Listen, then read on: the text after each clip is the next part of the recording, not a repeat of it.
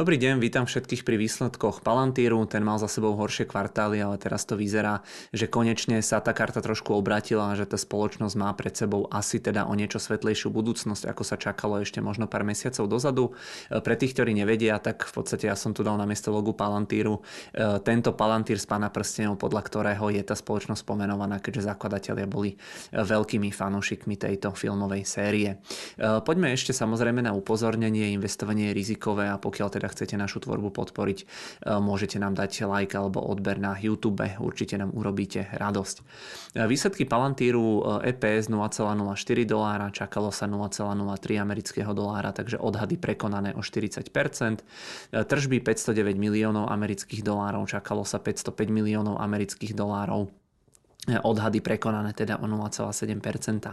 Medziročný rast tržie bol na úrovni 18%, net income bol 7,2 milióna dolárov. Na tej eh, GAP báze, to je tá všeobecne uznávaná ten účtovný štandard, bol zisk 0,01 amerického dolára, ale čakala sa tu strata 0,03 dolára a net income 31 miliónov amerických dolárov. No a ak vás tu niečo zaujalo, alebo ak ste si tu niečo všimli, tak to bude pravdepodobne to, že išlo o prvý ziskový kvartál pre Palan Palantír.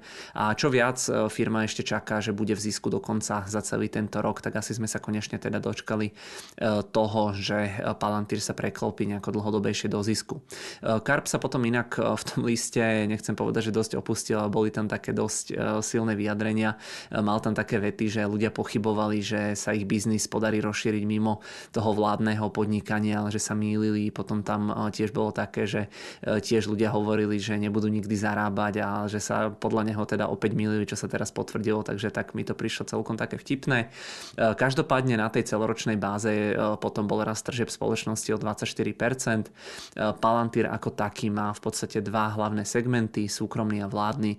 Inak pre tých, ktorí celkovo nevedia, že čo je to za spoločnosť, tak ten Palantír veľmi zjednodušene poskytuje firmám a vládam software, ktorý im potom pomáha analyzovať dáta a hľadať v nich nejaké vzorce, ktoré teda tie vlády a firmy využívajú na báze alebo proste z hľadiska nejakej zvýšenia nejakej bezpečnosti alebo znižovania nákladov.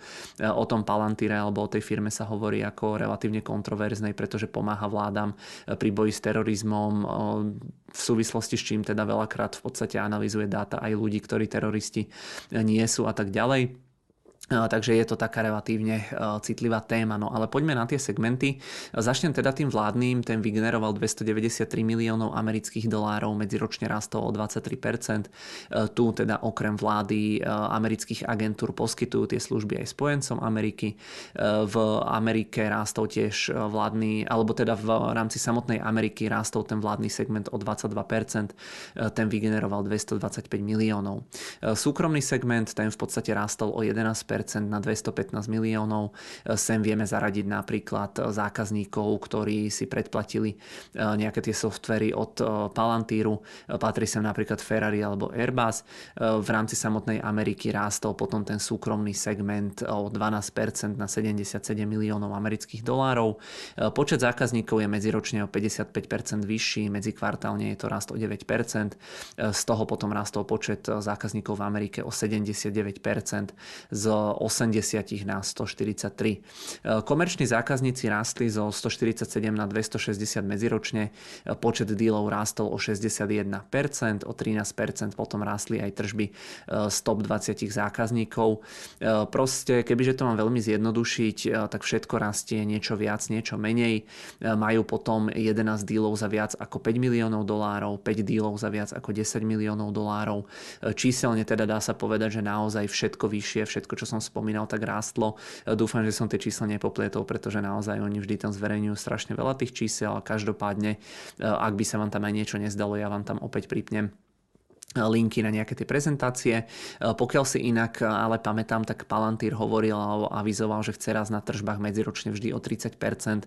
Teraz rastol, ak sa nemýlim, hovoril som myslím 18% e, medziročne a ten raz sa spomaluje teraz asi všade v rámci všetkých tých segmentov, takže je to také, že rastú síce pekne, ale asi menej ako by chceli. No a na tento aktuálny kvartál očakávajú v podstate tržby vo výške 503 až 507 miliónov amerických dolárov za celý tento rok očakávajú 2,18 až 2,23 miliardy amerických dolárov. Ja som tam potom v nejakom článku k tým výsledkom čítal aj o tom, že hovorili, že spomalia nábor niektorých zamestnancov v niektorých oblastiach, znížia tie stock-based compensation a znížia výdavky na cloud kvôli nižším výdavkom firiem, ale teda v rámci výsledkov som toto nevidel, takže pravdepodobne to odznelo na tom kole s investormi. Bola tam tiež spomínaná umelá inteligencia AI, takže povinnosť eh, tohto kvarta usplnená. Eh, to si samozrejme robím srandu, eh, pokiaľ to teda niekto zmysluplne využíva, tak práve spoločnosti typu Palantír. Spomínali tam inak aj oni, že tu AI využívajú a vidia ďalšie veľké možnosti integrácie a toho rozmachu a že to výrazne pomôže aj im. Za mňa teda tie výsledky asi fajn, všetko rastie, ale je tu v podstate citeľné to spomalenie. Tam by som sa asi krátkodobo obával najmä toho súkromného segmentu, lebo firmy proste škrtajú rôzne výdavky a viem si predstaviť, že takéto veci budú práve medzi tými prvými na tom zozname. No ale dlhodobo tá situácia e, vo svete firme praje, dáta sú v podstate novodobé zlato. Po invázii na Ukrajinu sa čoraz viac riešia aj bezpečnosť, takže myslím si, že ten výhľad alebo taký ten dlhodobý fundament pre firmu je teda fajn. No a akcie potom reagovali rastom o 17% v tom aftermarkete, oni lietali, ja som videl aj 15%, aj 20%, takže som zvedavý, ako dnes teda otvoria. E, poďme ešte do Bloombergu, tu sú v podstate tie čísla e, za ten minulý kvartál, tu môžete vidieť tie tržby, tu v podstate môžete vidieť ten net income, ktorý bol prvýkrát v podstate v pluse, tu sú potom celoročné dáta, tiež vidíte, že doteraz firma vždy v mínuse a že teda počíta sa, že v priebehu toho toho 23. roku by mala byť v pluse, no a tu je nejaký ten výhľad tržieb, e, ktorý som spomínal. E, máme tu potom tie čiastkové čísla, čiastkové metriky, EPS tržby, čo tu ešte zaujímavé, tu sú tie jednotlivé segmenty, kde v podstate vidíte, že viac menej všetko ten Palantír dá sa povedať, že e, prekonal a myslím, že som tu videl ešte tie stock-based compensation, ktoré boli o niečo nižšie, ako sa čakalo, čo je teda tiež, tiež pozitívne pre nás akcionárov.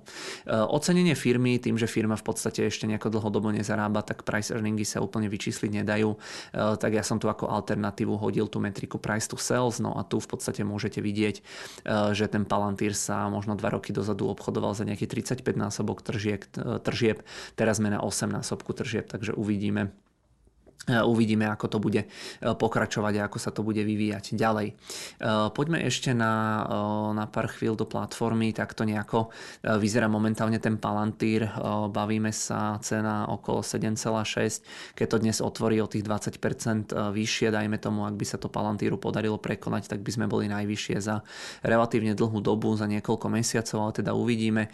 No a môžete vidieť, že na tomto APTV účte, ak teda dobre vidím, tak presne na tej aktuálnej cene máme máme momentálne tú nákupku. Tak uvidíme, e, uvidíme, ako sa to bude vyvíjať. Každopádne veľmi zaujímavá spoločnosť. No a tu v podstate sú ešte tie e, informácie pre e, investorov, aj celoročné, aj kvartálne. Tu majú nejaké svoje highlighty a tuto ďalej potom boli tie jednotlivé takéto infografiky, metriky hej, za jednotlivé kvartály, takže to si tiež viete popozerať. Tu je list od toho Karpa, to určite odporúčam každému, nie je to dlhé, ja si to vždy čítam, sú tam celkom také zaujímavé hlášky veľakrát, no a tuto je iba taká nejaká tlačová správa, takže ja vám to popripínam pod video, pokojne si to, koho tá firma zaujíma, tak e, určite, určite odporúčam, mrknite na to. No a keď sa potom vrátim ešte do tej samotnej prezentácie záverom e, otázky do diskusie. E, prvá, že či si myslíte, že tá spoločnosť udrží ten zisk, ktorý dosiahla počas celého tohto roka. Druhá otázka, že či ju podľa vás negatívne ovplyvní to makro vo svete. A tretia otázka, že či vám tá firma dáva zmysel ako taká, či tam vidíte nejaké to využitie. Za mňa na teraz e, všetko. Ďakujem veľmi pekne za pozornosť. Dnes v podstate reportuje, pokiaľ sa nemýlim, ešte Coca-Cola, ale priznám sa, že neviem úplne presne, že či sa dnes k tomu dostanem, či si to spracujem, pokiaľ nie, tak sa pokúsim aspoň niekedy v druhej polke týždňa nejako e, dodatočne, pretože zajtra zase primárne chcem robiť, myslím, že dnes je ten deadline, dokedy e, veľkí americkí investori a fondy musia oznamovať zmeny vo svojom portfóliu, takže dnes večer sa dozvieme, čo nakupoval alebo predával Warren Buffett, takže zajtra to bude pre mňa priorita číslo 1 spraviť video na túto tému, no a tú Coca-Colu keď tak potom dodatočne. E, každopádne, ak by ste chceli viac našej tvorby, máte tu nejaké predchádzajúce videá, určite nám dajte odber na YouTube. No a budem sa na vás tešiť potom pri ďalšom videu.